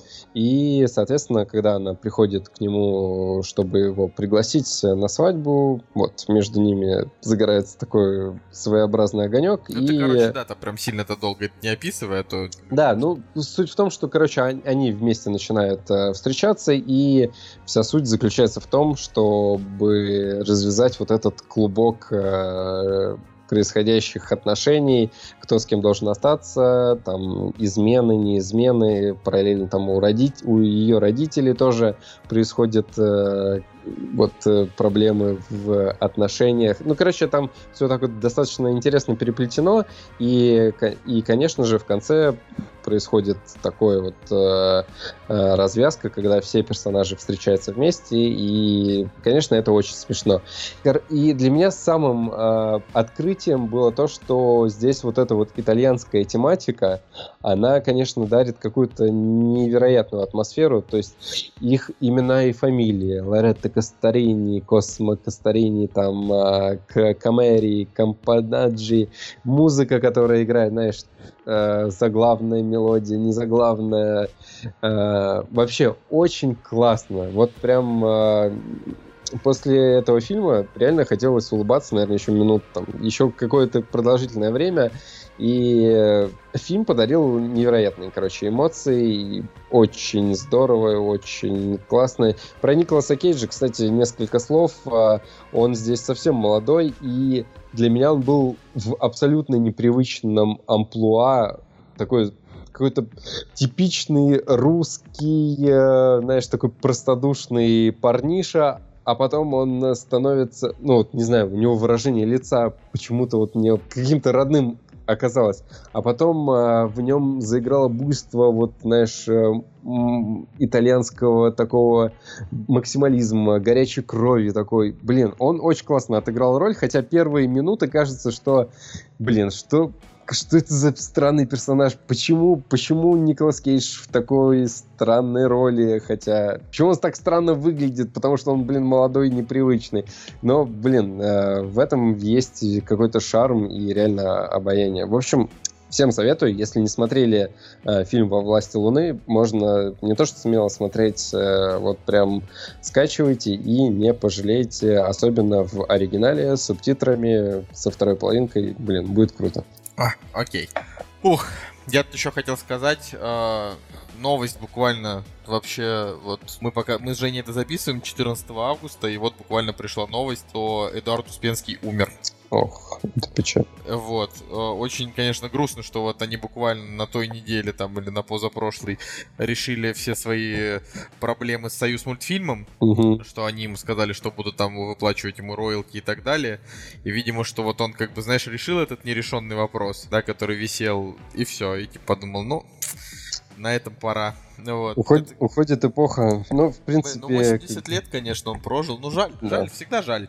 Ну вот, культовый человек, э, Простоквашино, это культовая история абсолютно. Советск... На самом деле, я, знаешь, э, сейчас, опять же, и, и после путешествия, и э, смотря какие-то фильмы, читая истории людей, узнавая, я сейчас понимаю, что э, очень много да вообще подавляющее большинство вещей э, вот в современной России это все наследие э, Советского Союза. Ну, это логично, конечно же, но э, нового, вот чисто вот своего очень мало. И его не то, что очень мало, а прям мизерно мало. И все вот, все, что мы смотрим, наблюдаем, не знаю, это вот прям действительно наследие э, людей, которые жили в Советском Союзе, техническое, технические какие-то вещи, да, вот там, не знаю, самолеты, вертолеты, машины и так далее. Это все вот, все еще какие-то старые наработки.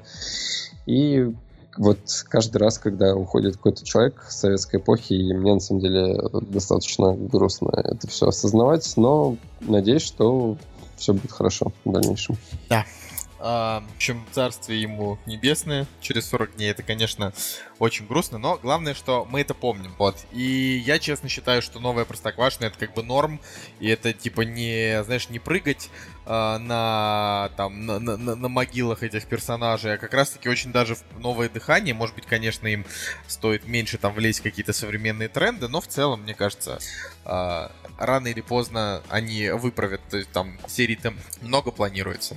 Я, пос, я посмотрел парочку серий. Ну, как бы э, многие ругают, но в принципе ничего там супер плохого и вычурного нет. Достаточно, ну, достаточно нормально. Окей, okay, короче, э, хотел рассказать, значит, игровая пятиминутка э, про платформер, который называется Steam World Dig 2. Uh, буквально в двух словах о том, что вот, значит, игру прош, прош, прошли мы. И если вы любите платформеры, это вот э, такие, э, значит, грубо говоря, вид сбоку, да, персонаж идет или вправо, или влево. Э, вот если вам такие истории близки, то SteamWorld Dig2 это на самом деле один из лучших платформеров, которые я, в принципе, играл да, в своей жизни, потому что э, их с каждым годом делают все лучше и лучше. Каждый раз там новые образцы этих платформеров все более изобретательны, уже и с элементами RPG, и с элементами, э, значит, э, хорошего сюжета. Э, эта игра собрала в себе очень много. Э, история о том, что, значит, то есть первая часть, она была про то, как э, чувак такой, ну, то есть это Дикий Запад, э, все герои роботы. На планете больше никого, никто не живет, только роботы. И в первой части, значит, это такой, это, то есть это такой стимпанк и запад, и еще и, ну, еще и роботы во всем этом деле. Короче, это прям очень крутой сеттинг. Ну и там в первой части пришел, значит, робот приходит там в, в один городок и начинает копать, докапывается до там до злодея робота и побеждает. Вот там игра, грубо говоря, часа там на 3-4. Но вторая часть уже в два раза длиннее, а, и ты играешь за, значит, подругу этого робота, девочка, главная героиня, а, которая его ищет, потому что он куда-то там пропал. А, и вот она точно так же, грубо говоря, там продирается через, через там все эти окопы и так далее. Но игра становится просто там в 10 раз интереснее с системой, системой там прокачки определенной, которую ты сам, ты сам можешь выбирать, в какую сторону она пойдет, и сюжет там действительно подлиннее. Короче, тут долго говорить не хочу, но эта игра, она просто есть. Обычно, когда я говорю, там многие типа ругаются, что э, да ты там играешь типа у себя на свече или там на плойке. Э, а эта игра, она как бы есть э, на абсолютно все платформы, включая ПК. Вот. Так что просто мой совет это, если вы любите такие игры, э, там, не знаю, потратьте 400 рублей в Стиме, если вы там, не знаю, э, способны делать, и обязательно в нее поиграйте. Она, короче, стоит там. Слушай, про платформеры. Я, я последний платформер, который на самом деле играл, это был, э, блин, что-то про Микки Мауса, но он такой 3D-шный, знаешь, платформер. Там можно а, господи, Микки World, что-то там, блин, не помню, как точно Fan- называется. Fantasy World. Наверное, да. А нет, стоп, я, не-не-не, Castle of Illusion, вот он назывался, ага, Castle так. of Illusion, да. Ну, короче, достаточно такая занимательная игра, но она оказалась нереально сложной. Я прошел ее всю, короче, остановился на последнем боссе, а, готов был, короче, пройти последнего босса, а, там такая злая ведьма была, но у меня сломался телефон, и, короче, сохранения не сохранились, вот. А я сейчас последнее вспомнил, был такой платформер, назывался Гиш, не знаю, как бы знает о нем кто-нибудь или нет, но вот могу порекомендовать в свое время, в 2005 году затянул так, что вот, не знаю, ночи две, наверное, просидел. Слушай, ну ты уж прям совсем-то старые игры, наверное, не советуй. Так а что, сейчас... платформеры, платформеры, они сами по себе-то э, ну, не особо как? постаревают. Ну, не, ну чувак, ну сравни, например, Алладина того же на Сеге, который как бы вспоминается, ну то есть ты там бегаешь, а, просто с платформы на платформу собираешь яблочки, кидаешься яблочками и дерешься мечом. Это как бы все, что ты делаешь, ну там перепрыгиваешь какие-то препятствия, какие-то препятствия полегче, какие-то посложнее. А здесь у тебя, ну грубо говоря, разная степень силы оружия, uh, несколько разных видов прохождения. Есть. Uh, значит, там крутой сюр. То есть ты хочешь сказать, что в игре 20-летней давности там типа ты... Ну, почему 20-летний? 13-летний. А, подожди, какого ты сказал года? 2005 А, 2005 2005 еще ладно, да, я думал. Что... Не-не, там, там крутая физика была, и, ну, в общем, классная игра. Гиш называется, блин, в свое время реально что-то вот прям затянуло. Окей. Ладно, я думаю, что мы сегодня про новости говорить не будем. Единственное, что я хотел реально в двух словах. Мы на той неделе говорили о том, что Оскар собирается, значит, вводить э, номинацию за популярный, э, за самый популярный фильм для того, чтобы всякие там мстители могли, вот, а, ну понимаешь, да, чтобы там, угу. а, ты, ты же ты же тогда как раз все дело ну я, я читал ну, ты, новости, ты, наверное, да. читал, да, эту новость, угу. вот, а, соответственно, Золотая малина они, значит, э, попросили Оскар этого не делать. Значит, э, ну это, это как бы... Они, они, они типа решили, да, потроллить э, Оскар. Значит, сказали следующее. Малина не всегда попадает в цель, нам об этом часто говорят, чаще всего мы даже не обращаем внимания, ну потому что кто воспринимает Малину всерьез?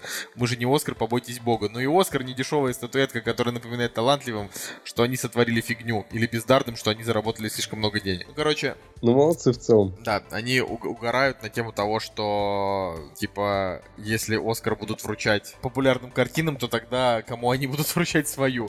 Ну вот. Они говорят, «А, Малина предлагает опозоренным шанс осознать свою вину. Такова наша работа. Совет уважаемому и лысому братцу, не подводи нас, продолжай дальше вдохновлять. Малина находится в прямой зависимости от Оскара. И ты растеряешь свою ценность, то и мы тоже.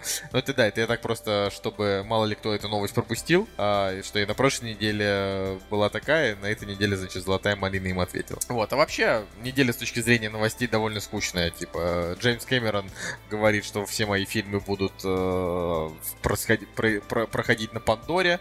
Э, ни- никуда там дальше это вылезать не будет. Цигулиев в этот момент бы сказал, ох, Джеймс Кэмерон!